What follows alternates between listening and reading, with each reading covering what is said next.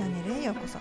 アロマセラピストであり和製油と自然派化粧品のセレクトショップミューズネスのオーナーでもある私ミュウがアロマセラピーの知識や健康雑学を笑いを交えてご紹介するチャンネルです。はいおはようございます。今日はですね、えーと、まず告知なんですけれどもまあ最近流行りのですねクラブハウスに登録してみてまあその面白さがちょっと分かってきたかなっていうところなんですけれども、えー、同じあの暇つぶしとしてはですねちょっとかなり時間泥棒になってしまうアプリなんですけれどもそうではなくて、えー、同じ目的同じ話題を話し合う上ではすごいあの濃い情報が飛び交う場所だなということを痛感しました。なので、えーと、私がですね、まあ、お昼休みの間にですね耳だけでちょっと、まあ、ご飯食べながら、うん、集まってみんなでおしゃべりでもできるようなお話ができればなと思って、えー、今日ですね12時5分からですね初めてルームを立ち上げてみます。えー、まあ、なんでしょうね、すっごいゆるっとした名前がついてるんですけれども、えー、クラブハウスユーザーの方々はですね、和製油で検索すると、まあまあ私の顔がですね、まあ、上の方に出てくるだろうなと思います。アロマセラピストっていう風に検索すると、なかなかアロマ関係の方々も多いので、ちょっと埋まってしまう可能性がありますね。というわけで今日12時5分からですね、えーと、和製油何な何それ美味しいのって言って。昔だったら、まあ、即魔女狩り対象ね、まあ、でも病気になる前に止めたいアロマチルアロマセラピストの知恵袋っていう感じであのルームを開きました。何というタイトルでしょうか。この辺にですね、えー、私のキャラクターが出ているよねっていう感じですよね、うん。まあまあ、アロマセラピスト界の平野レミって呼ばれているので、えー、ブレンドをですね、まあ、しっかりパーセンテージで考えて調合するときとか、まあ、そのクライアントに対するトリートメントのときっていうのはかなり厳密にま考えながらやるんですけれども、それ以外のときっていうのはですね、まあ、喋るときはですね、こんな感じですよ。はい。まあ、大阪のおかんなんでね、よろしくお願いします。はい。てなわけで、えっ、ー、と、今日のテーマなんですけれども、皆さん、えー、最近体調を崩された方結構いらっしゃいませんか？えー、実はですね私もですね体調が少し崩れておりました。えーと、約そうですね、まあ、大体、まあ、1、2週間ぐらい前に1回風邪ぽいなっていう感じになりかけてでそれと戦っているので、まあ、体の方がですね結構体力を使っちゃってで疲れたであとプラス睡眠不足っていうのがあってまあちょっとしんどかったんですねでしかも、えー、ホルモンの変調もそこの波に乗っかってきたっていうなんだこのトリプルコンボはみたいな感じなんですけれどもえー、っとそれでですねだいぶ体調が楽になった時に気がついたんですよ。えー、まあ、昨日からですね完全回復っていう感じで、えー、しんどさがなくなったんですね。一昨日ぐらいまでは何ていうのかなちょっと動けるんだけど結構しんどいっていうような状態だったんですね。で昨日から、まあ、体温を測ってみるとだんだんと体温が上がってきてるんですね、えー、めちゃめちゃしんどかった時っていうのは私の体温はですね実は36.2度でした。36.2度って思いっ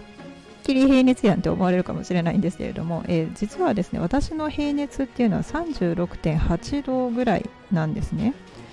で一時ですねあの体温が36.8度上がった時でずっと36.8度から下がらない時っていうのは一瞬私病気になったのかなとであのストレスとかのあまりそのビビ熱って呼ばれている状態ですね。そのビビ熱の状態でその36.8度もともとは36.4度ぐらいだったんですよ。平熱は。それが36.8度0.4度もですね上がってしまってま、何があったんだろうなとは思っていたんですが、えー、今ですね36.8度の状態で、えー、体の体調がすこぶるいいとで、えーと、しんどかった時に体温を測ったら36.2度で低かったとこれねすごい不思議な現象なんですけれども、まあ、いかに体温っていうのが、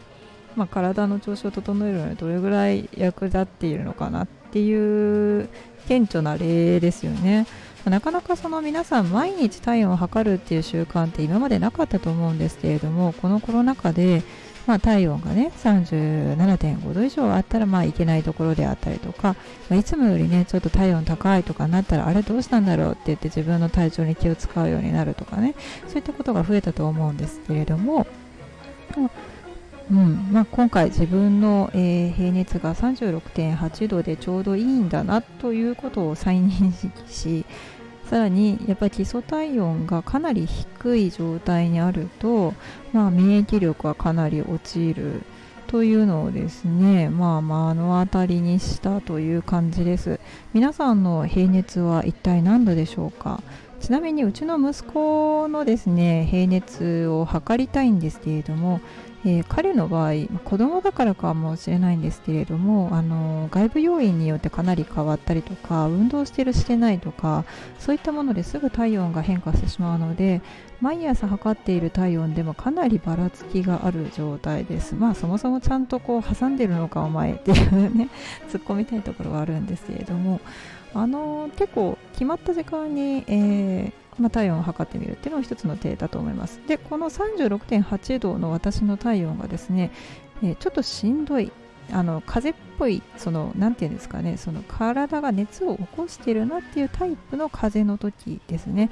そういう風邪の時っていうのは、やはり37.1度とか、この微妙な0.3度プラスされてるよっていうような時が多いんですよ。うん。あのね、一気に38度ぐらいまで熱が上がることっていうのが本当になくなっちゃって私体が老体化してるのかなってちょっと一時ちょっと心配してたんですけれどまあいいやと思いながらそのしっかり熱を出してやっつけようとする気がないのかそもそもその初期段階で自然免疫が戦えちゃってるのか私の中の働く細胞を書いてもらいたいっていう感じですね。そう最近あの働く細胞ブラックっていうねあの働く細胞、まあ、体の中の、えーと、免疫細胞とかいろんなその病原菌とかを擬人化して、まあ、どのように体の中で働いているのかとか免疫がどのように働いているのかっていうのをアニメ化、まあ、漫画原作は漫画なんですけどアニメ化したものがあってまあねこれね5歳とか6歳のね子供でもね本当にね楽しそうに見てくれるしね覚えてくれるんですよね。うん、でその、まあ、働く細胞の続編として出た働く細胞ブラックっていうのが本当ブラックすぎてめっちゃ怖いんですよ。めっちゃ怖いんですよ。めっちゃ怖いんですよ。3回言った。あの大人が見ても怖いけどいやもう子供はあやめて？途中で消してっていうぐらい怖いっていう。あのー、白血球とかの白血球とかマクロファージの鈍色作用っていうのはねあの働く細胞ではこう戦う感じで描かれているわけですよね。だからその子供たちからすると,、えーと、戦隊ものみたいな感じですよね。戦ってる仮面ライダーみたいな感じですよかっこいいヒーローだな白血球みたいな古中球みたいな感じなんですけれども 働く細胞ブラックになるとですねあのー動植作用は本当に食べます。これちょっともうかなりだって擬人化されてるやつで食べるからもう本当になんかもうお亡くなりになった赤血球なんてもうクッパー細胞で食べられる時なんかもうカーテン引いてシルエットですよもう、まあ、爆笑してましたけどね私。でもそれでもちょっと絵面がやばいと思って、えかなりハマっています。はい。ですのであの引き続き見ようかなと思っております。えー、まあ、皆さんねこうやってその自分の体の中で一体何が起こっているのかっていうのを、まあ、日々つぶさに観察することっていうのはすごく面白くってでどういう時に自分が調子が悪いのかなっていうのがつかめたら予防もしやすいんですよね。なので、えーとまあ、ホルモンがこうなった時は私はこれを使ってっていう風にその時の声優の選び方にもつながっていきます。体温がね普通の場合っていうのは特にその体を温める系とか使わなくてもいいですし、まあえーと、緊張性の頭痛なのかそれとも片頭痛なのかどっちなのかなって考えて緊張性だった場合はもちろん筋肉を弛緩させるようなものを使ったりするわけですね。はいまあそんな感じで、えー、自分の体調をよくよく見ると変化があったり人との違いがあったりして、えっと、自分だけのケアの方法っていうのが、だんだん分かってくるよ。つまり自分の体の取説がだんだんとアップデートされていきますよ。というお話でした。はい。というわけで今日ね12時5分からあのー、あれですよ。クラブハウスだから、まあ、オフレコで、まあ、あの録音してもダメだしメモにしてもダメだしね、その中で話し合われたことを外に出してもいけないっていう 本当にそのこそこそ話ですよね。うん、こそこそ話に変えようかな何言うんだよっていう感じだけどあのちなみに私はその飲むことを推奨している人ではないので、まあ、今までこのスタンド FM を聞いていただいた方だったら、まあ、この人こういう考え方なんだなっていうのはよくあの分かっていただけるかなと思うんですけれども、まあ、そんな中でも何て言うんですかね、まあ、今の日本の法律ではなかなか言えない話をアロマセラピストが集まってああだこうだって言える場所ってクラブハウスって結構いいんじゃないかなと思っておりますのであのぜひ皆さんご飯食べながらですね 食べてるほら食べて口の中に物入れてるときはミュートにしたらいいのでぜひ集まってきてください。えー